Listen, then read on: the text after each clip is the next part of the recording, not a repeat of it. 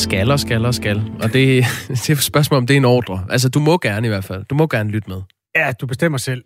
Øhm, vi har sådan en decentral betjening af radioapparaterne. Så man tænder, når man skal bruge det, og så slukker man, når man ikke skal bruge mere. Signe er nyhedsvært. Jeg hedder Kasper Harbo. Jeg hedder Jakob Grosen. Vi har talt om juleaften, og skal lige have to sms'er, der kapsler det ind. For det første, en lytter med ende til 28, der minder om, man må godt holde i hånd, når man går om træet. Altså, det er ikke forbudt endnu. Tak for sms'en. Jeg læser det mere som et spørgsmål. Må man holde i hånd, når man går om træet? Nå, det er sådan, det er formuleret. Ja. Jamen, det kan jeg svare på. Øh... Det må man godt. Der er ikke kommet nogen øh, skal, ikke, eller ordre om... Mod, altså, det må du godt. Alle hænder skal give slip, er der ikke blevet sagt. Øh, Margrethe skriver, juleaften, ja, den bliver solo. Men forhåbentlig et godt danseshow fra Folie Berger i Paris eller Valmands på tv. Min nærmeste er i udlandet er blevet inviteret til juleaften, men tør ikke på grund af den usynlige farlige gæst. Corona. Men hilsen, Margrethe. Tak for sms'en. Godt at vide, at der er nogen, der har styr på jul. Der er 30 dage til det hele går i gang. Øh, og det er jo selvfølgelig ansporet af, at man kan se de danske tal, som er nogenlunde fredelige, og så kan man se vores svenske naboer, som nu hæver øjenbrynene rigtig meget og gør opmærksom på, at man skal være meget forsigtig. Jeg sidder mm. faktisk med de aktuelle svenske indlæggelsestal på coronaen. Det er jo det, man også skiller meget til, hvor mange er på sygehuset. Og der er, det er simpelthen blevet opjusteret med over 200 mennesker i løbet af det sidste døgn. Der kan godt være noget efterrapportering og sådan noget, der er grunden til det. Det er ikke mm. sikkert, at der er 200 mennesker, der er blevet øh, smidt på sygehuset.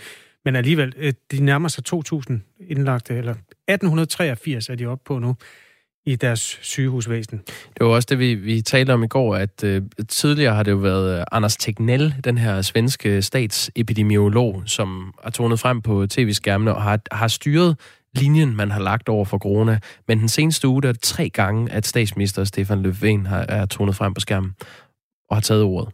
Det kan være en måde at sælge budskabet om, at man skal være mere forsigtig. Anders Tegnell er helt sikkert en dygtig videnskabsmand, men jeg tror også, han har fået lidt en profil af at være en mand, der siger, at det skal nok gå.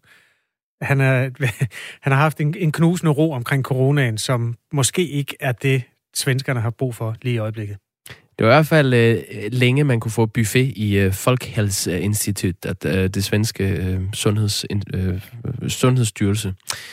Ja, nå, klokken er øh, syv minutter over syv. Det er nemlig Radio 4 morgen, og du øh, må gerne lytte med. Nu skal vi kigge mod USA. Øh, den kommende præsident, demokraternes Joe Biden, er godt i gang med at sætte øh, navne på de ministre og øh, toprådgivere, som han gerne vil omgive sig med, når han overtager det hvide hus i begyndelsen af det nye år. Og mandag løftede han så sløret for seks personer på sit udenrigs- og sikkerhedspolitiske hold. Godmorgen, Emil Jørgensen. Godmorgen til jer. Godmorgen. USA-korrespondent for Avisen Danmark og med fra Wisconsin. Øh, og, ja, vi kan jo ikke blive ved, vi er der nærmest med hver morgen, Emil Jørgensen, men hvad, det er jo ikke morgen hos dig. Altså bare lige for, hvad er klokken? Klokken er 8 minutter over midnat herovre, men ja, okay. det er en fornøjelse hver gang. Det er godt. Tak fordi du bliver op. Øh, Joe Biden har sagt på forhånd, at han vil have et ministerhold, som afspejler forskellighederne i samfundet. Er det lykkedes sammen? Ja, på en, på en måde kan man godt sige, at han får tjekket nogle boks af. der, fordi, at øhm, han, han har fået udpeget den første kvindelige chef for efterretningstjenesten i landets historie. Han har fået den første kvindelige finansminister formentlig, øh, og en afroamerikansk FN-ambassadør, og den første indvandrer som sikkerhedsminister. Øh, det er jo alt sammen noget, der giver point på repræsentationskontoen og glæder store dele af hans bagland. Ja, lad os lige øh, løbe dem igennem, de navne, Joe Biden nu har præsenteret. Altså, han har udpeget sin tidligere sikkerhedsrådgiver Anthony Blinken som øh, udenrigsminister. Så har han udnævnt den tidligere senator, præsidentkandidat og udenrigsminister John Kerry som særlig klimaudsending med adgang til øh, det nationale sikkerhedsråd. Så har han udpeget øh, kubansk fødte øh, Alejandro Mayorkas til øh, sikkerhedsminister, og så bliver lederen af USA's øh, efterretningstjeneste, som du siger, en kvinde, nemlig Errol Haynes. Hvad fortæller de valg om, øh, hvilken øh, slags udenrigspolitik USA nu kommer til at praktisere? Det fortæller, at det i høj grad handler om at finde tilbage til de samme dyder, som der herskede i USA, før at Donald Trump han kom til magten. De mennesker, som Biden han forløbig har udpeget til sine topposter, det er globalister, og det er folk, der har advokeret for og skabt nogle af de handelsaftaler, nogle af de internationale traktater, nogle af de krigsdeltagelser, som Donald Trump jo har gjort alt, hvad han overhovedet kunne for at få rullet tilbage i sin tid. Altså hvis vi starter med at tage udgangspunkt i den måske mest prominente udnævnelse, Anthony Blinken som ny udenrigsminister. Han er tidligere taleskriver for Bill Clinton. Han var en del af Barack Obamas administration, og han har i mange år været en af Bidens allermest fortrolige. Og han kommer jo især til at styrke båndet til Europa, må vi gå ud fra. Fordi hvor Donald Trump han så NATO-partnerskabet som sådan en slags business-relation, der handlede om, hvorvidt man overholder en aftale, og hvis man ikke gjorde det, så kunne du enten blive fyret, eller også så kunne man opsige kontrakten. Det var ligesom hans filosofi. Der mener Anthony Blinken jo, fuldstændig ligesom Joe Biden gør, at NATO er et værdifællesskab mellem lande med nogle meget dybe historiske rødder. Så er der jo øh, en, en John Kerry, for eksempel, som skal være særlig klimaudsending. Som udenrigsminister i 2016, der var det ham, der skrev under på Paris-aftalen, og det bliver formentlig hans fineste opgave at sørge for, at USA de genindtræder i den klimaaftale. Hvad kommer det her til at betyde for Danmark? Det er jo noget af det, vi kan sidde og, øh, at bruge til noget her til lands. Altså, det, det lyder som om, du, du beskriver et USA, som i højere grad vil kigge ud i verden end øh, under Donald Trump, hvor man mere øh, hvad udad tabes, skal indad øh, vindes, var, var ligesom en, en strategi. Hvad, hvad, hvad tror du, det her det kommer til at betyde for Danmark? Jeg tror, det kommer til at betyde, at, at Danmark får en, en, en spillepartner, eller en medspiller, spillepartner, måske lidt gamblingagtigt, en medspiller, der på det værdipolitiske område bliver, bliver mere samarbejdsvillig, end Trump har været det. Altså internationale organisationer og strukturer har jo ikke levet godt i de fire år med Trump, fordi der har hersket så meget usikkerhed. Og på nogle af de centrale udenrigspolitiske områder for Danmark, altså for eksempel klima, økonomi, Arktis og sikkerhedspolitik, der kommer der for eksempel en klimaudsending i John Kerry, som er langt, langt mere på bølgelængde med Danmarks grønne ambitioner. Altså vi så, at klimaforandringerne var en rigtig stor del af Obama-administrationens tilgang til for eksempel Arktis, og det vil blive ført videre med Joe Biden. Og Biden vil nok heller ikke forsøge øh, at købe Grønland, øh, som vi har set Donald Trump øh, flirte lidt med den tanke, men, men han vil nok ligesom Trump se Grønland som et vigtigt sikkerhedspolitisk område. Så jeg, jeg tror, vi kan forvente, at øh, der i hvert fald kommunikativt kommer til at være en, en noget bedre tone øh, mellem nogle af de her forskellige diplomater, som Biden han udnævner, og, og danske øh, diplomater. Hvis man så ser internt blandt øh, demokraterne, så har man jo set en værdikamp mellem øh, partiets sådan progressive venstrefløj og så de mere konservative øh, stemmer øh, blandt demokraterne. Baseret ud for de her første ministerudpegninger, hvem har så vundet første runde, som du ser det? Øh, jeg ser det som om Biden han forsøger helt tydeligt at placere sig i midten af det demokratiske parti. Ved første øjekast, der er ikke ret meget Green New Deal og samfundsrevolutionerende ved Bidens valg. Altså, de mennesker, han har udpeget her, de tilhører den gamle garde, og derfor så fristes man også lidt til at konkludere, at det er de konservative mere end det er de progressive, som Biden han stiller tilfreds. Men hvis man kigger lidt bedre efter, så kunne noget faktisk godt tyde på, at, at Joe Biden indtil videre har ramt en meget god balance. Altså, John Kerry har navnet og erfaringen og er moderat nok til at blive godkendt i senatet formentlig, og til at tage styringen på internationale topmøder, men samtidig er han også delvist blevet blåstemplet af Sunrise Movement, en fremadstormende miljøbevægelse i USA. Vi ser Janet Yellen, som øh, formentlig bliver den nye øh, finansminister. Altså hun er jo ikke kun tidligere chef for Centralbanken og en del af den økonomiske elite. Altså noget, som vi vil betegne som konservativt. Hun er også den første kvinde i USA's historie, der får jobbet som finansminister, og det er jo meget progressivt. Så umiddelbart så balancerer Biden stadig et sted i midten af partiet, og vi bliver først nok rigtig klogere på, hvor han peger hen, når han begynder at udpege nogle flere ministre, og vi for eksempel ser om folk som Bernie Sanders eller Deborah Holland, den potentielt første indfødte amerikaner til en ministerpost, om de, øh, om de kommer i spil. Og nu er du jo med os fra Wisconsin i øh, Guds eget land. Hvad, hvad siger øh, amerikanerne sådan selv til, til de her første udnævnelser? Der er sådan lidt blandede reaktioner. Altså, øh, jeg har mest prøvet at tale med demokratiske vælgere i dag, fordi at der er sådan lidt en, en, en, en tendens blandt nogle republikanere, republikanere til, at, at, at det her, det gider de ikke rigtig lige følge med i, i hvert fald ikke sådan på breaking-niveau. Men øhm, der talte jeg for eksempel med en, øh, med en hispanic, en, en meksikansk-amerikansk kvinde, som var stolt og begejstret over, at landets kommende sikkerhedsminister, han er fra Cuba. Fordi hun føler, at regeringen så repræsenterer landets kæmpe store spanske minoritet bedre. Jeg har også talt med et par aktivisttyper fra forskellige miljøorganisationer, der er skuffet over, at, at nogle af de her udpegede er lidt for mainstream, og nogle af dem har lidt for tætte relationer til forskellige olieselskaber. Altså der er for eksempel et kongresmedlem fra Louisiana ved navn Cedric Richmond, der blev udpeget som en af Bidens chefrådgivere for, det er så ikke i går, men for en lille uges tid siden. Øh, han er også en del af det her nye Biden-hold. Og han, øh, han har nogle ret klare forbindelser til den fossile brændstofssektor, sektor, så det, det bliver jo selvfølgelig svært for Biden at få topkarakter over hele linjen, men øh, indtil videre er der ikke nogen, som har dumpet ham, og han og hans lejr, de må være meget tilfredse med, at de nu endelig har fået tilladelse til at påbegynde den formelle overgangsproces. Ja, det er jo det, øh, Emil Jørgensen. Bare lige kort her til sidst, fordi i nat øh, dansk tid har Donald Trump accepteret, at øh, den her transition til en Biden-regering formelt bliver sat i gang. Hvad, hvad betyder det så, at, at Trump endegyldigt har kastet håndklædet i ringen? Ah, jeg, jeg tror, der er større chance for, at i år bliver året, hvor jeg skraber 10 juletræer og vinder en million på min julekalender, end at Donald Trump han nogensinde indrømmer, at han har tabt det her valg.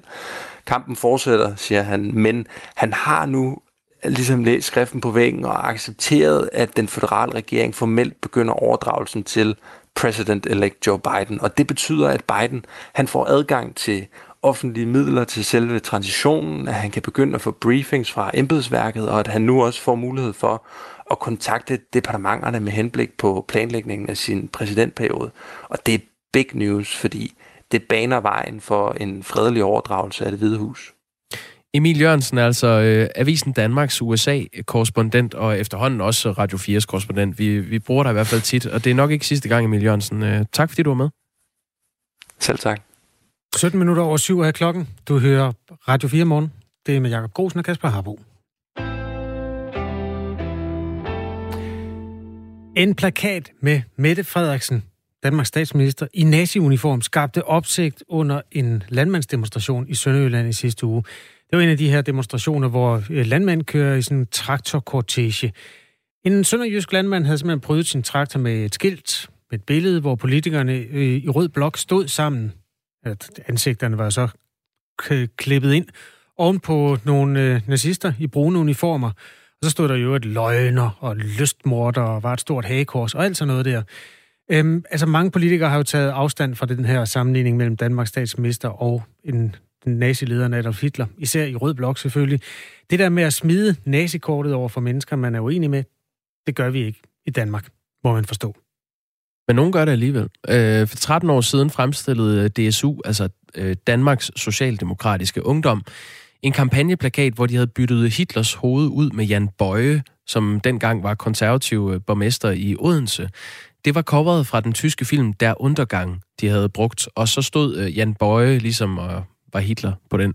Dengang sagde Tim Vermund Andersen, som havde lavet plakaten, at øh, det var en joke, og at de lavede plakater som denne for at gøre politik lidt mere sjovt. I dag, 13 år senere, er Tim Vermund Andersen stadig socialdemokrat. Han er blevet medlem af øh, byrådet i Odense, hvor han underkøbet sidder som første viceborgmester. Synes han så, når det nu var sjovt dengang, at den nye plakat med Mette Frederiksen i nazi-uniform er sjov? Øh, det vil vores reporter Anton Ringdal gerne have svar på. Så han ringede simpelthen til Tim Vermund Andersen, og ja, han har mildest talt fortrudt. Ja, ja, det er øh, noget af det dummeste, jeg nogensinde har gjort. Øh, jeg ringede personligt til Jan Bøje og gav ham uforbeholdt undskyldning. Jeg har selv, aldrig selv lagt de billeder op nogen steder. De blev taget fra en, en lukket Facebook-gruppe. Øh, men det var umodent, det var dumt, og det er noget, jeg har ærget mig over lige siden. Jeg ringede til Jan Bøje på daværende tidspunkt efterfølgende og gav ham uforbeholdt undskyldning, og, og det tilgav han mig også for. Så det synes jeg, det jeg har sin til den. Dengang sagde du, at du gjorde det for at gøre politik lidt mere sjovt. Hvordan kan det være, at du har ændret øh, holdning til det? Jeg var øh, ung DSU'er dengang. Øh, det var, det var, det var simpelthen så tåbeligt. Altså, jeg har lavet en masse forskellige filmplakater. Der undergang, jeg ville egentlig ikke engang sammen med øh, Jan Bøje med Hitler. Det var øh, tanken, at overskriften skulle bære det, og så lavede jeg sådan den der åndsvær plakat, og, og det har jeg ærget mig over lige siden. Og det, øh, det har jeg undskyldt for dengang, det har jeg undskyldt for siden, øh, det har jeg fået tilgivelse for. Og som sagt, så er det 12 år siden, og det er aldrig nogensinde noget, jeg kunne finde på at gøre igen, eller noget, der minder om. Hvorfor må man egentlig ikke øh, lave sjov med, øh, altså på den her måde? Der er ikke nogen danske politikere eller politikere i dag, der øh, fortjener en sammenligning med Hitler eller Stalin eller andre øh, folk, der opførte sig på den måde tilbage i, i 40'erne. Altså, det er jo et helt andet sted, vi er. Så det er ganske enkelt ikke sjovt. Det var det ikke dengang, at jeg kom til at gøre det, og det er det heller ikke i dag. Synes I, at det var sjovt dengang? Nej, altså jeg, jeg lavede 5-6 forskellige plakater, og jeg lagde op internt. Øh, det, så, som jeg sagde til dig før, så det er hensyn til, at der er undergang, fordi at man kunne lave en sammenligning med, at det gik dårligt for Odense på det tidspunkt. Øh, hvis jeg havde tænkt det igennem, eller på nogen måde havde haft en moden refleksion omkring det, så er det jo ikke øh, hverken sjovt, klogt eller begavet at, øh, at samle nogen, sammenligne nogen med Adolf Hitler. Det, det, det synes jeg heller ikke dengang. Øh, det citat, det stammer jo fra en ung mand, der bliver taget i at gøre noget dumt, og, øh, og så siger man, det var bare for sjov. Øh, det var den, den bedste dårlige undskyldning på, på, på en, en, en dum gerning, at, øh, at jeg kunne finde på dengang. Øh, og det, øh, det vil jeg jo gerne gøre om i dag. Men det var vel for sjov? Ja, ja. Men det gør det vel ikke i orden. Nej, nej, jeg mener bare, det er vel ikke en dårlig undskyldning, hvis det, altså, hvis det var grunden til at lave den. Så var det vel bare grunden til det. Ja, jeg synes, det er en dårlig undskyldning, men det er vel, hvordan vi, vi vægter, vægter den slags. Det, når du spørger mig, hvorfor jeg, jeg begrundede det på den måde, så, så synes jeg, at det var en dårlig undskyldning. Sådan lyder det, når man øh, tager afstand fra sig selv i en 13 år ældre og klogere udgave. Det var Tim Vermund Andersen. Han er altså første visborgmester og socialdemokrat. Han sidder i Odenses byråd. Og øh, der er faktisk ikke rigtig nogen, der synes, at man skal spille nasekortet mere. Frederik Vad Nielsen, der er forbundsformand for SDU i dag, han har også reageret på de her gamle plakater, som jo dukkede op igen, da Socialdemokrater i bred forstand tog afstand fra naziplakaten med Mette Frederiksen.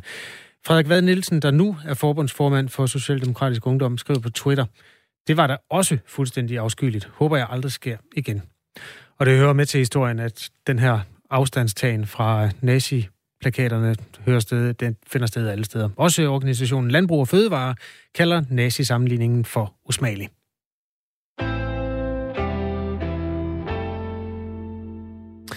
Regeringen øh, fremlægger nu et lovforslag om at hæve straffen med 50 procent for vanvidskørsel, øh, som resulterer i dødsfald eller alvorlig lægemsbeskadigelse eller forvolder nærliggende fare for andres liv eller førlighed. Det er altså definitionen på vanvidskørsel, som også indebærer, at hvis man øh, har drukket og har en promille over x antal.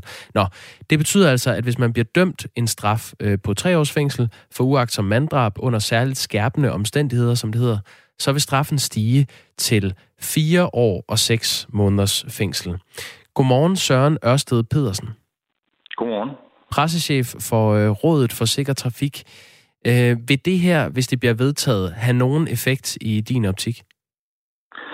Jamen altså, vi vurderer, at det kan have en effekt. Altså det med, at man går ind og skærper straffen med 50 procent, det er altså en ret kraftig skærpelse.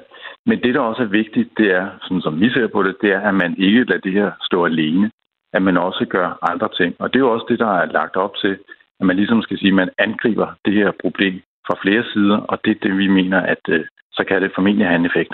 Hvad kunne det være for nogle andre ting, man skal gøre? Jamen, der har været tale om øh, leasingselskaber, det der med, at folk de kan lease en bil, og så ligesom køre, og så, øh, hvad skal man sige, at de ikke har den risiko for, at de kan få deres bil konfiskeret. At man også kigger på det, det, det er også et af de værktøjer, man har mulighed for at bruge. Det her, det er jo en, en øh, målgruppe, som kan være svær at ramme. Altså simpelthen nogen, der er uden for pædagogisk rækkevidde. Altså nogen, der vælger at køre så, så vanvittigt øh, på de danske ja. veje. Hvor, hvorfor, øh, sådan øh, set fra, fra din stol i Rådet for Sikker Trafik, hvorfor er de så svære at nå, den her målgruppe? Jamen, de er, altså, de er jo lidt det, vi kalder uden for pædagogisk rækkevidde fordi de ikke, øh, hvad skal man sige, de tager ikke imod de normale budskaber i forhold til øh, trafiksikkerhed. Og der er det, øh, der, der, er det, der er det vigtigt, at man ligesom bruger nogle andre værktøjer til at ramme dem. Hvad, hvad er sådan i, i din og Rådet for Sikker Trafiks øh, optik det bedste middel til at bekæmpe vanvidsbilisme? Jamen, en ting er jo straffen, som... jeg husker, jeg har lige en tus i halsen her tidligere om morgenen. Ja, en ting, det er, jo, det er jo straffen, men det er også at kigge på skærpelse af andre sanktioner, kan man konfiskere bilen osv. Så, videre. så det er det der med at ligesom sætte ind på flere, på flere områder øh, på det område. Søren Ørsted Pedersen, jeg ved ikke, om du har en, en kop kaffe eller noget vand øh, jo, stående ved jeg har du... lige lidt, øh, lidt morgentus her. Halsen, ja, men ved du at, tager du bare en tår, så, øh, så skal jeg nok øh, snakke lidt imens. Øhm, jeg tænker bare, når man, når man nu beslutter, og øh, jeg, jeg vil sige, grunden til, at vi, vi taler om det her, det er, at øh, regeringen fremlægger et lovforslag om at hæve straffen med 50 procent for, for vanvidskørsel. Mm. Øhm, tror du, at det har en præventiv effekt, øh, før en, øh, lad os sige, en ung mand sætter sig ind i sin bil og kører 200 km i timen på øh, motorvejen, at man ved, at der er 50 procent øh, hårdere, øh, eller mulighed for at få en 50 procent hårdere straf? Altså, det sender jo et klart signal til folk om, at det her, det accepterer man ikke, og der er en risiko for, at du kan miste øh, muligheden for at komme ud og køre igen. Det er noget af det, vi ved påvirker nogle unge. Om det lige er 50 eller 60 procent, det er svært at vurdere, men altså det der med, at du også kombinerer det med andre ting, øh, muligheden for måske, eller risikoen for at få konfiskeret bilen, og øh, man kigger på flere ting. Altså det der med, at du sådan prøver at angribe problemet fra flere sider, det mener vi kan have en effekt. Man har jo talt om, at øh, der er jo en strafferamme i forvejen på 8 år. Nu var der en, øh, en meget omtalt sag på, øh, på Fyn i oktober, hvor en vanvidsbilist, øh, som, øh, som stak af fra, fra stedet efter at have kørt øh, flere mennesker ihjel, fik tre års fængsel. Øh, Paul skriver her på sms'en, brug straframmen, strafferammen på 8 år. Øh, mm. Ligger der ikke også noget i det? Altså, at, at der er jo en mulighed for, øh, at man kan straffe hårdere i forvejen. Jo, altså, men, men det, det er jo der, hvor man siger, domstolen og politikerne, det er der, de ligesom kommer på banen. Det, det vi ud fra den viden, vi har, og den viden, vi ligger inde med, der ved vi, at hvad skal vi sige, straf har en effekt noget af vejen. Og det der med, at du skærper straffen, der sender et signal om, det her, det accepterer vi altså ikke. Og det har altså en konsekvens, hvis du gør det her. Det har vi også set med spritkørsel, der har man også skærpet straffen meget markant gennem årene. Så som man siger, straf er et parameter at dreje på, om man bruger strafferammen nok osv., der, der må man ligesom ind og vurdere, øh, ja, det må andre vurdere, det er jeg ikke ekspert nok til at vurdere, men jeg kan godt forstå, at man har den der følelse af, nu må de altså bare have med hammeren, de her mennesker, fordi det, de gør, er jo fuldstændig utilstedeligt. Det er fuldstændig vanvittigt, de udsætter øh, ja, sig selv for far, men de udsætter jo også andre for en enorm fare, og vi ser jo nogle meget, meget voldsomme skader, personskader, øh, traumatiske skader på andre mennesker, som er fuldstændig uskyldige. Og der kan jeg godt forstå også retsfølelsesmæssigt, at vi får den følelse af, at de skal bare have med hammeren, og vi skal bruge maksimal straf. Men det er også vigtigt at tænke på, jamen straf er et parameter at dreje på. Men straf kan ikke stå alene. Øh, hvis vi gerne vil løse det her problem, og det vil vi jo alle sammen gerne, så, så bliver vi nødt til at være intelligente, øh, angribe problemet fra flere sider. Kig på, skal man lettere kunne konfiskere de her leasingbiler? Er der andre værktøjer, vi kan bruge? Altså, vi kan jo se, når vi bruger kampagner, vi er også blevet spurgt, kan man ikke nå dem her via kampagner? Og der er det, vi siger, jamen de her er altså uden for pædagogisk rækkevidde i forhold til de klassiske kampagner og indsatser vi kan nå den brede befolkning. Der bliver der reddet liv på, på, på den øh, bekostning med kampagner, undervisning osv. osv. Men her der skal altså nogle specielle metoder til. Vi har også set det i forhold til unge, der er mere risikovillige end andre øh, trafikanter. Der virker en klassisk kampagne måske heller ikke helt øh, på samme måde. Der lader vi de unge møde øh, trafikoffer, pårørende til trafikdræbte ude på skolerne. Og det er noget af det, vi virkelig kan se virkelig få de små år til at rejse på de unge og lang tid efter har en effekt øh, på dem i forhold til deres adfærd i trafikken. Så, så det vi egentlig bare, hvad skal man sige, synes er positivt ved det her, det er, at man går ind og sender et signal om, vi vil ikke acceptere det her, men at man også samtidig siger, skal vi kigge på, om man kan konfiskere de her leasingbiler nemmere, mm. øh, kan vi øge politiets kontrol. Det der med, at du ligesom angriber problemet fra flere sider, det er det, der er rigtig vigtigt, hvis vi skal det her til livs. Det sagde Søren Ørsted Pedersen, som er pressechef for Rådet for Sikker Trafik. Øh, god dag. Tak, alligevel. Tak for det. Dem, der kører vanvidskørsel, er ligeglade. For det er et rush af adrenalin, de går efter. For retfølelsens skyld skal straffen op, men der skal også indføres konfiskation af bilen samt forbud mod at eje og køre bil i en årrække. Det er der til gengæld respekt for, skriver Radio 4 Morgens lytter Michael i en sms. Vi kan lige sige, inden du siger noget mere, at øh, vi skal tale med en vanvidsbilist. Det skal vi nemlig. Kvart i otte. Så kan vi jo øh, spørge ham, hvad der virker. Ja, det skal vi nemlig høre om. Det, det er meget interessant. Der er en, der skriver her, straf er vel ikke alt. Vi skal vel ikke ødelægge et ungt menneskes liv, fordi de måske engang kører vanvidskørsel. Man øh, ødelægger mange liv med det der vanvidskørsel, og hvordan man lægger de brækker, det vender vi tilbage til. Muligvis også med Nick Hækkerup, øh, justitsminister, hvis vi kan få fat i ham. Lige nu er klokken halv otte. Der er nyheder med Signe Ribergaard Rasmussen. Du lytter til Radio 4.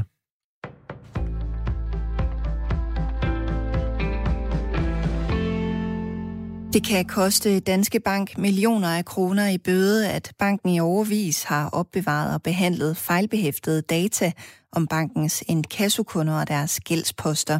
Det skriver Berlingske. Henrik Møring fortæller.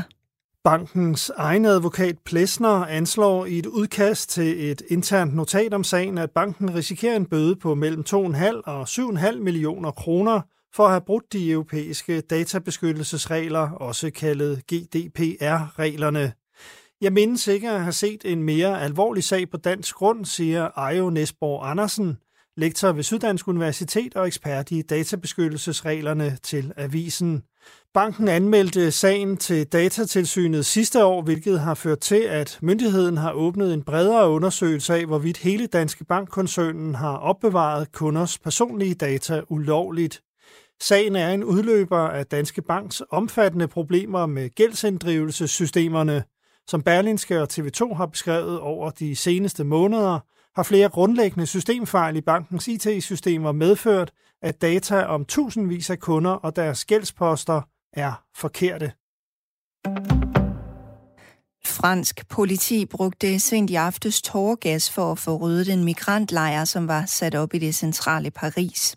På den kendte Place de la République havde frivillige sat omkring 500 blå telte op, som hurtigt blev fyldt med migranter. Omkring en time efter dukkede politiet op for at rydde lejren. Politifolk begyndte at fjerne telte i nogle tilfælde med folk indeni, og det blev mødt med protester. Politiet endte med at måtte bruge tåregas. Rydningen af lejren sker en uge efter, at omkring 2.000 migranter måtte flygte fra en lejr i en nordligt beliggende Paris-forstad, uden at blive genhuset. Politiaktionen har mødt kritik flere steder fra. Frankrigs indrigsminister kalder billeder af rydningen for chokerende, og meddeler, at han har beordret politiet i byen til at udarbejde en rapport om aktionen. Flere fremtrædende republikanere har opfordret USA's præsident Donald Trump til at stoppe sine søgsmål og andre forsøg på at lave om på sit valgnederlag. De opfordrer ham til at åbne for, at demokraten Joe Biden kan gå i gang med forberedelserne til magtskiftet. En af dem er den republikanske senator Rob Portman, som er medformand for Trumps valgkampagne i Ohio, og som kun sjældent bryder med partidisciplinen.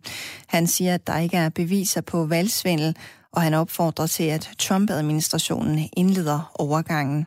En anden af Trumps nærmeste allierede, nemlig toprepublikaneren Chris Christie, han opfordrer også den afgående præsident til at droppe sine anklager om valgsvindel og til at erkende sit nederlag.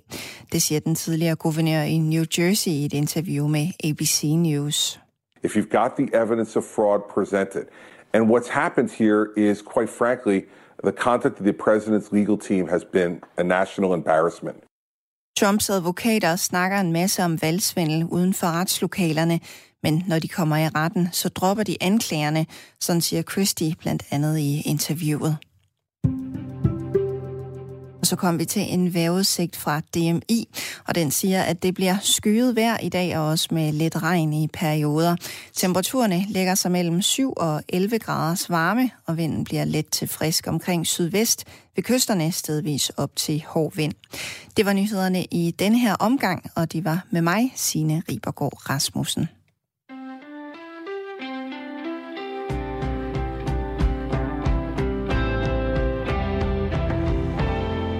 Velkommen til den her tirsdag, 30 dage før juleaften. Den hedder den 24. november. Jeg hedder Kasper Harbo.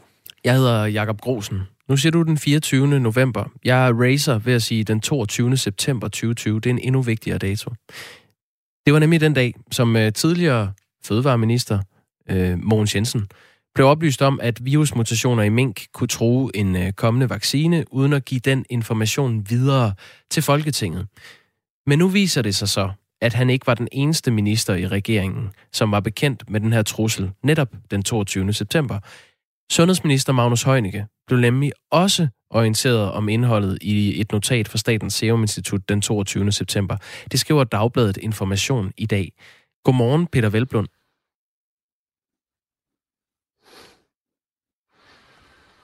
Peter Velblund, øh, er du på linjen? Jeg kan høre nogen, der trækker vejret. Jeg er ikke sikker på, at det er dig. Nå, jeg tror ikke, Peter Velblund kan høre os. Vi kan høre hans vejrtrækning. Peter Velblund er sundhedsordfører for øh, enhedslisten, og øh, han vil altså kalde Magnus Heunicke i samråd på baggrund af den her øh, nyhed, eller den her afdækning, information har lavet, om at Magnus Heunicke også var informeret om den trussel mod øh, folkesundheden, som mink udgjorde den 22. september. Det, der er det paradoxale i det her politiske slagsmål, er jo, at man fra Blå Bloks side længe har hævdet, at det var forkert at slå mink ned, og diskussionerne bølger også på baggrund af, at kloster 5 til synlædende er uddød. I den anden ende af spektret har man altså nogen, der mener, at øh, truslen fra kloster 5-varianten skulle have været taget endnu mere alvorligt. Ja. Peter Velblom, godmorgen. Godmorgen. Godmorgen. Det var godt. Så kan du også høre os. Du er sundhedsordfører ja. for Enhedslisten og vil kalde Magnus Heunicke i samråd på baggrund af, af den her afdækning, øh, Dagbladet Information har lavet. Mm. Hvorfor vil du det? Ja, det, først vil jeg godt lige sige, at det, altså det der er bekymrende, er jo ikke uh, specifikt kloster 5. Altså det er jo det, at der uh, opstår uh, de her varianter af, af virus i, igennem mink, uh, som gør, at uh, at der kan opstå både kloster 5, men også øh, andre øh, hvad hedder det, varianter, som, øh, som kan have nedsat effektivitet, og det er der sådan set ikke nogen øh, uenighed øh, om blandt eksperter. Grunden til, at jeg indkalder Højnække i samrådet nu, er jo fordi, det viser sig, at, at nu, øh, nu er det også dokumenteret, at Højnække også den 22. september øh, var klar over den risiko, og de advarsler, der lå fra, fra Statens Serum Institut, øh, og at han... Øh, at han ikke informerede øh, Folketinget øjeblikkeligt i forhold til det, og, og heller ikke øh, covid-19-følgegruppen. Øh, og det er klart, når der ligger så alvorlige advarsler, så, så bør den advarsel gå videre til, til både Folketinget og til, til følgegruppen. Men er det egentlig en ny oplysning, at en virus kan mutere, og der kan opstå forskellige varianter af den? Det har man jo vidst altid. Ja, det har man, men øh, det, der er nyt i, øh, i SSI's øh, advarsler, er jo netop det, at de mutationer også skal have den direkte konsekvens, at, øh, at den fremtidige vaccine kan have nedsat effektivitet, fordi de retter sig mod det, der hedder spike-proteinet. Øh, og at det er det, som, som, øh, som øh, alle fremtidige vaccinekandidater de retter sig imod. Og derfor så er det jo en helt afgørende øh, viden, og det er også den, der ligger til grund for, at man har at man har truffet de beslutninger, man har. Og, og der kan man sige, at den viden havde man så allerede tilbage øh, i, øh, i september måned. Øh, og havde man handlet der, jamen så er vi jo stået i en helt anden situation i forhold til, hvor meget øh, de muterede virus havde, havde spredt sig øh, på minkfarmene igennem øh, oktober og, og frem til november måned. Altså den 22. september, der havde vi 20 øh, smittede minkfarme. Øh, I dag, der, der har vi jo øh, langt over 200. Øh, så havde man reageret der, så havde vi jo stået i en helt anden situation. I det her notat øh, stod der blandt andet, at mutationerne blandt mink kunne, øh, citat, udgøre en potentiel fare for folkesundheden, citat slut. Og det betyder altså, at Magnus Heunicke har vidst det på samme tid, som Mogens Jensen vidste det. Hvad er, som du ser det, forskellen på, at Mogens Jensen ved noget, og at Magnus Heunicke ved noget? Ja, det er jo, at det er Mogens Jensen, der har handlepligten i forhold til hele minksituationen. Altså, det er jo fødevareministeren, der har muligheden for at, at, at lave restriktioner og og indgreb i forhold til, til produktionen af mink. Øh, og det er også derfor, at, øh, at forpligtelsen påviler ham. Øh, altså det har jo været rejst, det har rejst adskillige gange i, i følgegruppen også, øh, hvorfor man ikke griber ind i forhold til, til mink, altså vende tilbage til, til det forsigtighedsprincip, hvor man øh, slog besætningen med syge mink ned. Øh, og der har jeg også øh, gentaget gange fået at vide, at, øh, at det er i Fødevarestyrelsen og i Fødevareministeriet, den beslutning bliver truffet. Øh, og det er jo derfor, man kan sige, at øh, at øh, ansvaret for at reagere på de her alvorlige øh, advarsler, den ligger over hos Mogens Jensen. Øh, og det er også derfor, det er ham, der har måttet tage konsekvensen af, at han ikke har, har handlet på det. Ja, og det, det har du kritiseret øh, Mogens Jensen øh, kraftigt for, altså det her med også at, være orienteret om truslen fra en øh, virusmutation ved mink, uden at give de oplysninger videre til Folketinget. Og det endte jo så som bekendt med, at øh, Mogens Jensen gik af, og det var en beslutning, som du er tilfreds med. Bør Magnus Heunicke også gå af? Nej, det mener jeg ikke, fordi øh, forskellen er netop, at det var Mogens Jensen, der havde muligheden for at reagere på det. Altså, øh, det der er øh, Magnus Heunicke's brøde, det er jo, at han ikke har, har informeret øh, Folketinget og følgegruppen, så man også politisk havde haft mulighed for at rejse pres øh, og lægge pres på, på Fødevareministeriet og, og Fødevarestyrelsen for at reagere på det her. Hvorfor skal han så i samråd, Peter Velblom? Ja, det er fordi, vi skal vide, hvornår øh, han præcis har fået den her viden. Nu var samrådet, det var indkaldt, øh, inden information kom med deres, øh, med deres afsløring. Øh, men det er klart, at vi har brug for at vide øh, fra, fra ministeren, øh, hvornår han fik den her viden, hvor han fik den fra, og hvorfor han ikke straks øh, viderebragte den til, til Folketing og følgegruppe, fordi det havde jo været det helt naturlige at gøre, og, og det han også øh, han skulle have gjort. Den viden fik han så den, den 22. september, og det har han ikke ja. orienteret jer om i Folketinget. Hvad, hvad mener du så, der skal ske på baggrund af det? Ja, det, nu må vi jo se, hvad hans, øh, hvad hans forklaring er, men, men altså umiddelbart er det jo, øh, er det jo kritisabelt, at, øh, at han ikke gør det, og vi skal jo i hvert fald sikre, at det ikke er noget, der kommer til at gentage sig. Vi skal lige forstå helt, Peter Velblom, helt konkret. Hvad var det, du ville have gjort anderledes, hvis du havde, eller hvad synes du, regeringen skulle have gjort anderledes, hvis man havde været åben omkring de ting, som vi ved nu på det tidspunkt? Altså, var det allerede der, 22. eller så 23. september, at man skulle have slået alle, også raske mink ihjel? Altså, havde man grebet ind tidligere, så havde man jo kunne... Øh, hvad hedder det? Øh, Men grebet ind, hvad betyder det? Grebet ind, hvad ville du have gjort? Jamen, ja, vi ved jo helt konkret, at man skulle have fastholdt det forsigtighedsprincip, man havde øh, frem til den 7. juli, altså hvor man slog øh, besætninger med syge mink, øh, de blev slået ned, mm. øh, fordi at det var den eneste måde, man kunne, man kunne forhindre øh, smitten i at sprede sig. Og så tror jeg, altså beslutningen om at slå alle mink ned, tror jeg har været uafvendig med, med de oplysninger, der kommer frem øh, her. Men der er det klart, at havde man grebet ind tidligere, så har man haft en mulighed for at, at få det gjort på øh, en langt mere kontrolleret måde. Men du ville have gjort det samme? Altså, det er det, jeg ikke forstår. Du, det, du klandrer dem for ikke at have gjort, det er sådan set det, de har gjort alligevel. Jo, men man kan sige, at hvis man havde slået de syge besætninger ned, altså havde fastholdt forsigtighedsprincippet fra den 7. juli, så havde man jo haft en mulighed for at, at, at inddæmme smitten øh, på minkfarmene og muligvis endda helt øh, forhindre, øh, at det blev ved med at sprede sig. Men det kan jo ikke stå her og garantere, at det var det, der var sket. Det ville jo være kontrafaktisk. Men, men det er klart, at havde man gjort det, jamen, så har man haft mulighed for at inddæmme øh, smitten hos mink. Øh, og så, og så øh, i hvert fald enten helt kunne undgå, at man stod i en situation, at man skulle slå alle mink ned på meget, meget kort tid, øh, og med store øh, hvad hedder det, mm. omkostninger, både miljømæssigt og menneskeligt. Men øh, under alle omstændigheder, så havde man i hvert fald kunne sikre, at det kunne foregå på en langt mere kontrolleret måde. Men hjælp mig lige med kronologien i det, fordi det, altså inden der kom den 22. juli, hvor alle mink skulle slås ihjel, der var der en fase, hvor man slog de syge besætninger ned. Hvor, hvor, hvor lang en periode er det? Nej, undskyld, ikke 22. Altså, september. Nu råder jeg i datorerne. Men der er en, ja. en fase, hvor man slår de syge ihjel, inden man når frem til, at alle skal slås ihjel. Hvor, hvor, er det ikke bare et spørgsmål, hvor man taler om, hvilken dag man skulle have taget den, de samme beslutninger, som man alligevel endte med at gøre? Ja, men det afgørende er jo, at når der havner øh, advarsler, som øh, en, en advarsel af den her karakter fra, fra Statens Serum Institut, hvor, hvor man konkret skriver, at det her det har øh, en, en, øh, en potentiel risiko for folkesundheden, så, så er det afgørende jo, at man reagerer på det. Øh, og det var også det, kritikken på Mogens Jensen gik på, var, at den viden lå på hans spor allerede fra den 22. september, men at han først reagerer på den den 1. oktober, og først den 8. oktober begynder man på øh, at slå sygemængden ned igen. Øh, og, og der er det bare helt afgørende, når man snakker om en, en pandemi, som, som vi gør her med, med covid-19, øh, at man reagerer hurtigt, øh, og at når man får viden om, at der sker en eksponentiel vækst i, i, i smitten, at man så også reagerer på det. Øh, og det var det, Mogens Jensen ikke gjorde, øh, og det var også derfor, han øh, efter vores mening også måtte, øh, måtte gå af. Det, der er højne sprøde, det er, at han ikke informerer Folketinget og følgegruppen om den her nye øh, alvorlige advarsel, han har fået, så folkestyret også har en mulighed for at reagere på den oplysning. Peter Velblom, øh, den redegørelse, som øh, nu er lavet i ministeriet om hele forløbet, der, der fremgår det jo, at øh, seks ministre har været bekendt med, at der ikke var lovhjemmel til at slå de her mink ihjel øh, 1. oktober. Det er jo ikke så lang tid efter den 22. september. Hvorfor ændrer det noget for dig, at øh, det nu kommer frem, at Magnus Heunicke har vidst, at der var en, en trussel i forhold til øh, folkesundheden ved mink-mutationer, når du ved, at Magnus Heunicke den 1. oktober blev bekendt med, at der ikke var hjemmel til at slå minkene ihjel? Ja, men det, nu, er det, nu er det to øh, forskellige ting, de bliver gjort bekendt med, men, men det er jo... Øh, jo, det, men, men øh, lad os lige tage et skridt tilbage. Altså forudsætningen ja. for at slå mink ned, det, det handler jo om, at man ved, at der er en, en trussel fra minkene. Så det, det er ja, vel øh, i den rækkefølge, det, det går? Ja, og der kan man sige, der er forskellen er jo, at den 22. september ved vi, at både Mogens Jensen og Magnus Heunicke direkte bliver informeret om det her, øh, og at de også har mulighed for at reagere på det.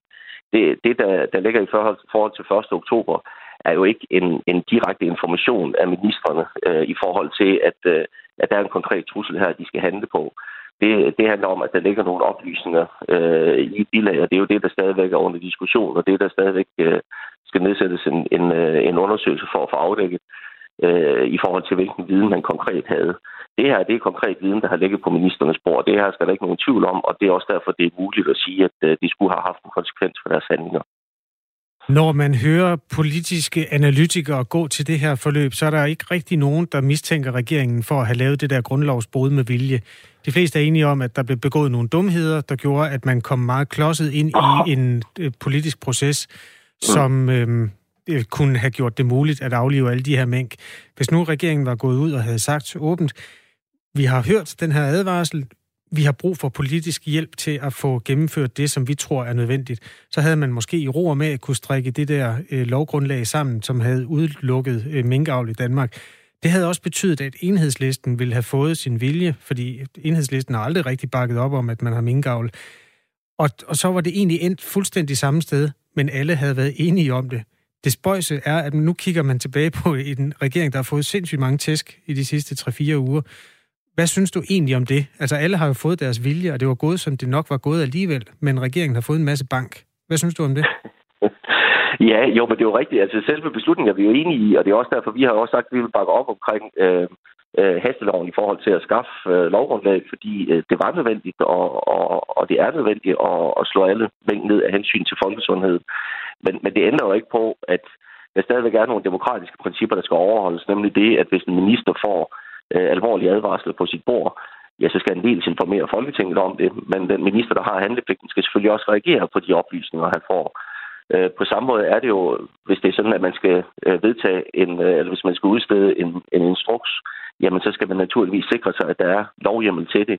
Og, og det bliver vi bare nødt til også at sikre, at de demokratiske spilleregler, at de også øh, bliver overholdt. Øh, og det er jo derfor, at, øh, at det blandt andet har fået den konsekvens for Mogens Jensen, fordi der ved vi, at der lå øh, alvorlige advarsler på hans spor. At han hverken underretter Folketinget øh, om de advarsler, men han, det, der er alvorligt, er jo, at han heller ikke øh, reagerer på dem øjeblikkeligt. Øh, så, så det handler om, at der også er nogle demokratiske spilleregler, der også skal, skal overholdes. Og Magnus Heunicke reagerede så heller ikke ved at informere øh, Folketinget, men han skal hverken gå eller have en næse. Altså nu skal vi have ham i samråd først, men jeg, jeg kan ikke se for mig, at han skal, at han skal, at han skal gå fra, fra sit ministerie, fordi det der er afgørende, det er jo, hvorvidt at det er ham, der har haft uh, handlepligten i forhold til det. Uh, og, og det er det ikke. Det er Mogens Jensen, der var mm. minister, om man så må sige, uh, og havde muligheden for at reagere på det her. Peter Velblund, sundhedsordfører for Enhedslisten. Tak fordi du var med. Velbekomme. Jens Bernburg skriver, der er tre ord, der kendetegner det danske folkestyre. Samråd, mistro og undersøgelse. Er der stor sandhed i, Jens Bernburg. Tak for sms'en. Nu, øh, vi kan lige nå at vende øh, den her. Jeg er, ikke, jeg er ikke klar Ved du, hvem Sia er? Sangeren. Inden. Hold da op, det vidste du godt. Ja, det vidste jeg godt. Inden der.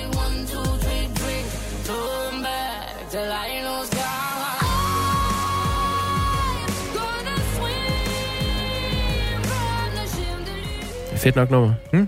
Nå, øh, prisvindende popfænomen, hun har kastet sig over øh, filmens verden nu, med en film, der hedder Music, som får premiere i øh, februar 2021. Jeg har lyst til lige at vende den med dig, fordi øh, jeg tror, det kan tænde en lille gnist i dig.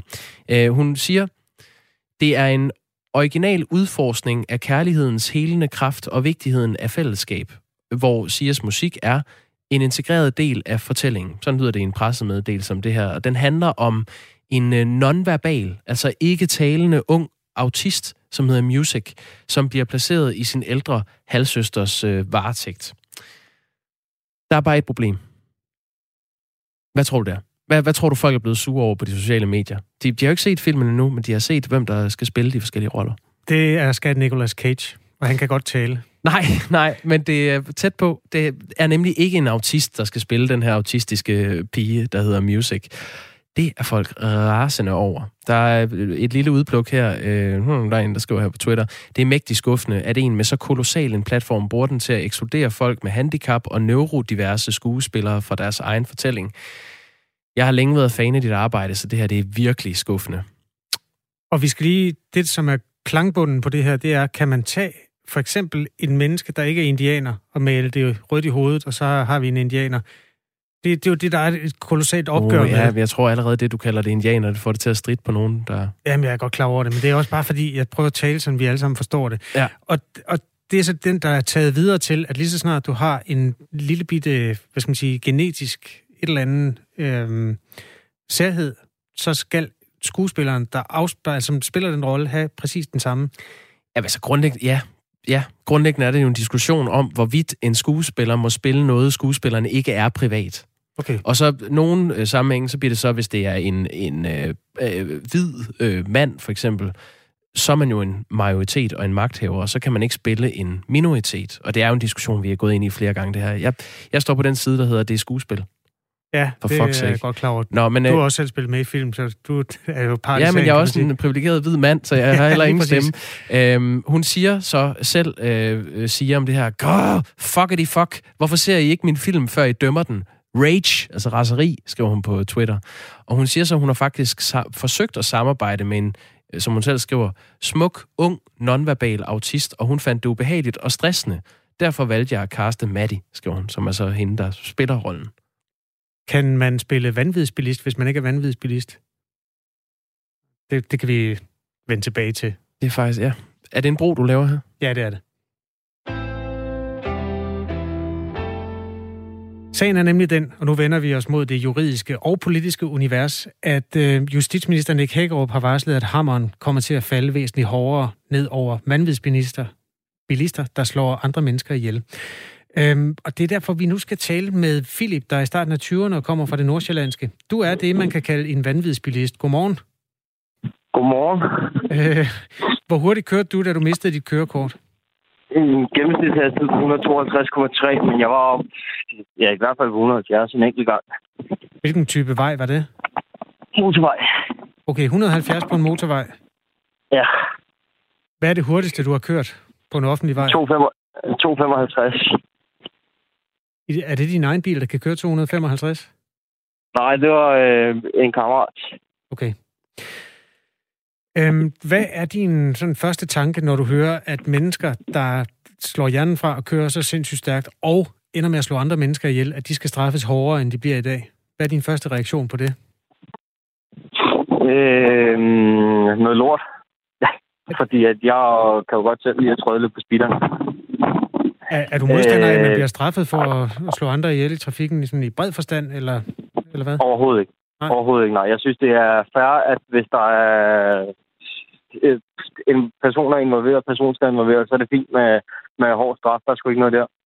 Øh, men jeg synes, at os, der er lidt glade for at træde på speederen, at vi bliver set meget hårdt ned på.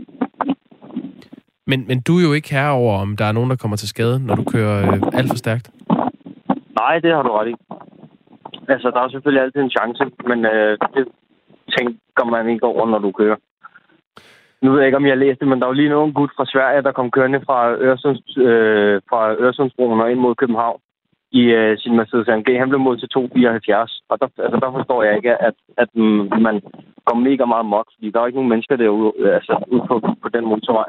Jeg ved godt, at hastighedsgrænsen er sat ned til 90 derude, men Det kan du ikke Altså, forstå. der- Altså, øh, hvis Nej, man fordobler altså, hastigheden, så, så firedobler man bremselængden. Og her er vi så oppe i at have ganget øh, farten med faktor 3 i forhold til det tilladte. Det vil sige, at du er på faktor 9 i forhold til bremselængde. Så det vil sige, hvis der er på en eller anden... Jeg ved godt, der ikke er mennesker på motorvejen, men altså hans mulighed for at reagere på for eksempel en langsamkørende, der ligger øh, et eller andet sted øh, længere fremme på vejen, er jo er ikke eksisterende. Altså, det, er- det er jo Nej, farligt den at køre så er- hurtigt. Ja, det har du helt ret i. Altså, jeg kan ikke, det kan jeg ikke modargumentere for, fordi det, du har selvfølgelig ret i. Jo hurtigere det går, jo farligere, jo farligere er det. Okay. Altså, det, det, er jo, det er jo rigtigt nok. Men hvorfor skal han så ikke have en kæmpe bøde? Det skal han da også. Der, der, der er ikke noget der. Jeg har ikke, øh, altså, der, er, øh, jeg har ikke noget mod øh, at, at få en bøde, men jeg synes, det er... Øh, altså, det er jo ikke, fordi vi, vi sælger narko, eller øh, er ude at tæske folk, eller noget som helst. Vi træder bare på en speeder. Der tænker jeg, at der er mange andre forbrydere, der kan bruge fuldstændig samme øh, rationale og sige, det kan godt være, at jeg lige har tømt øh, pengekassen i den lokale kortklub, men jeg sælger ikke narko. Nej, nej, men altså, forstå mig ret. Jeg er ikke ude og, og, og jeg har ikke LTF stående på ryggen og ude at skyde folk øh, ikke for at slå nogen over en kamp. Men øh, altså, Jamen, lad os da bare, var undskyld, en- lad os da tage det øh, eksempel, Philip. Altså, hvis, øh, hvis jeg går ned med et øh, oversaget jagtgevær, fordi jeg godt kan lide at skyde til mål, så går jeg ned på gaden og skyder til måls efter noget. Jeg, jeg går ikke efter at skyde nogen, men jeg, så kommer jeg til at ramme nogen. Synes du ikke, det skal straffes hårdt? Jo. Hvad er forskellen på det, og så køre næsten 300 km i timen i sin bil? at han skadede ikke nogen. Jeg kan godt sige, hvis der er personskade indover, lad os sige, at øh, jeg kører for stærkt i morgen. Nu har jeg godt nok ikke noget kørekort, men lad os bare antage, at jeg kører for stærkt i morgen, og så kører jeg ind i. Så kan jeg godt forstå, at jeg får en, en fængselsstraf på, altså derudaf, og en bøde, der siger spar to. Men jeg kan ikke forstå, at hvis jeg kører ud på en landevej, og der er marker til højre og venstre, og der er de næste 20 km, så kan jeg ikke forstå, at hvis jeg kører 120 km i timen, og der er, altså, der er ikke nogen biler, der er ikke nogen mennesker, der er ikke noget noget, så kan jeg ikke forstå, at altså, det, det, det kan jeg ikke se det forkerte i. Hvad skal der til for, at du kommer til at kunne se det? Altså, fordi det er jo, som vi var inde på før, det er nu en hastighedsbegrænsning, der er indført, fordi at der simpelthen er der er ringere muligheder for dig, for at du kan reagere på de situationer, der opstår. Det kan være min datter, der kommer på sin cykel eller et eller andet. Du har simpelthen ringere mulighed for at reagere. Synes du ikke, at, at det er, giver mening, at man har en lov, der tager højde for, at du ikke, øh, hvad skal man sige, at du trykker din bil op i en hastighed, hvor du ikke kan styre det længere, om du forvolder skade på andre eller ej?